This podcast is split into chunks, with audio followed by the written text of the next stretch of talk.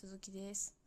でまあ久美子からねこう先輩だってただの高校生なのにってこう言われるシーンでまあ飛鳥は今までその部活で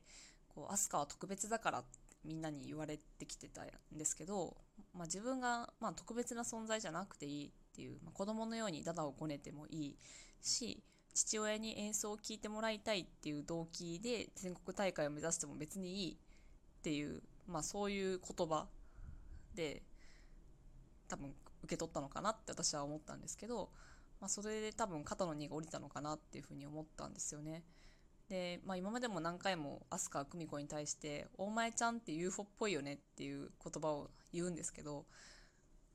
まあ、このシーンでもなんか本当に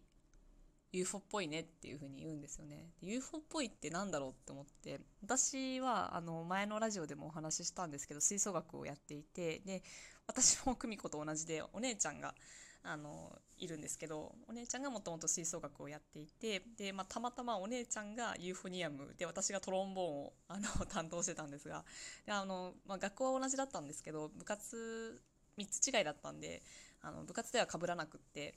でお姉ちゃんは今もあの社会人団体であのユーフォニアム自分で楽器をあのドイツであの職人さんに作ってもらった楽器を買っていてあの続けてるんですが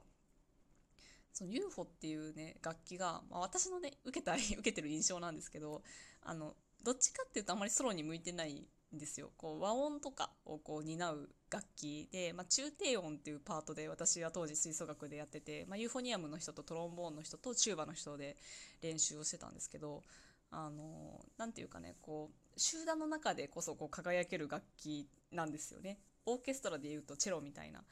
あの本質的にはちょっとそのソロ向きの楽器ではないこう周りにこう溶け込むような音をしてるのであのトランペットみたいなあのパパパーっていうこう破裂音トロンボーンとかもそうなんですけどああいう花形っていう感じではなくってこうオブリガードとか伴奏とかあの和音としてこう曲に深みを与えるっていうので活躍する楽器からこそこうユーフォニアムっていうのはこう集団の中でこそ輝ける楽器というふうに私は思ってます。で久美子はまあ、あの UFO のことをあのなんていうのかなこう集団の中にあるっていうのをこう疑わずにまっすぐ素直に受け入れてきた人で久美子自身のあの立ち回り方とか その人間関係的な立ち位置がね多分その性格的にユーフォニアムに似てるっていうので飛鳥は久美子のことを UFO っぽい子っていうふうに表現したのかなっていうふうに私は思ってます。なんかやっぱりその飛鳥がさ久美子に対してだけ見せるあの素の表情っていうのが私はすごく好きであの川辺でね飛鳥の父が飛鳥に送った曲を吹くのを久美子に聴いてもらってすごいこう今まで見せたことのない映画を見せるっていうねシーンもありましたしあの最後の全国大会のステージが終わった後に、えー、顧問の滝先生経由で、まあ、審査員の新藤正和、まあ、飛鳥の実の父からあのユーフォニアムの子に伝えてくださいここまでよく続けてきたねすごくいい音だったよっていう言葉を滝先生経由で受け取って飛鳥がすごく喜ぶっていうシーンがあるんですけど、まあ、そこはやっぱそういう時にやっぱ隣に久美子がいてなんかそれがね私は本当に こう好きだなって思うシーンでしたね。うんでまあ飛鳥の母親っていうのはやっぱりこう限りなくこう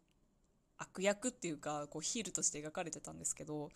なんか私今大人になって考えるとまあ飛鳥の母親もねやっぱりその飛鳥の言葉を借りていくとちょっとおかしい人ではあるんですけどあのなていうのかなその父親の新藤正和がどういう経緯でその飛鳥の母と別れたのかわからない作中でも語られないんですけどまあ子供がまだ2歳なのにまあ家を出て、まあ、家族を捨ててる状態。で飛鳥の母は女手一つで飛鳥のことを育ててきてるのにある日突然その別れた旦那から自分の娘に向けて楽器と楽譜が送られてきてで、ね、その手塩にかけたかけて育てた娘がユーフォニアムを父親と同じ楽器を吹いてるっていうのはやっぱりその飛鳥の母からしてもかなりこう不快というか 面白くない事態だろうなっていうのは今私もこの年になってなんとなくわかる、まあ、そういう見方ができるなっていうふうに思うんですけど、うん、でまあ飛鳥がなんで全国大会を目指してたかっていうのが、まあ、その父親に聞いてほしかったっていうのが多分あってでそれがもう達成されてしまったんですよね。2期の最終話で全国大会に出たことによって。でなんかその卒業後に飛鳥がユーフォニアムをやるのかなって私今見返して思ったんですよね。学生の時は普通に飛鳥がそのまま UFO を続けていくんだろうなってこう疑いもなくなんとなく想像したんですけどなんかもうそこが飛鳥にとってのこう何て言うかな今までこう囚われてきたこと母親に束縛されてたと同時に飛鳥自身も父親にすごく囚われてきてる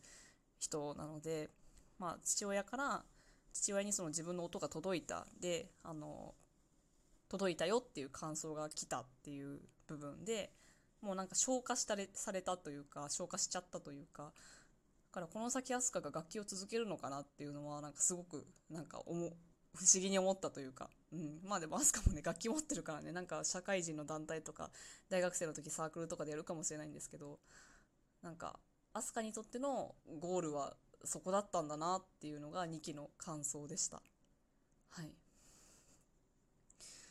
というわけでちょっと2回に若干伸びちゃったんですけど今日はその田中飛鳥について、えっと、話しました。次回誰について話そうかなってまだ考えてる途中なんですけど多分まだ何回かあの勝手に連載として続けていくのであのよかったらお付き合いください。それではさようなら。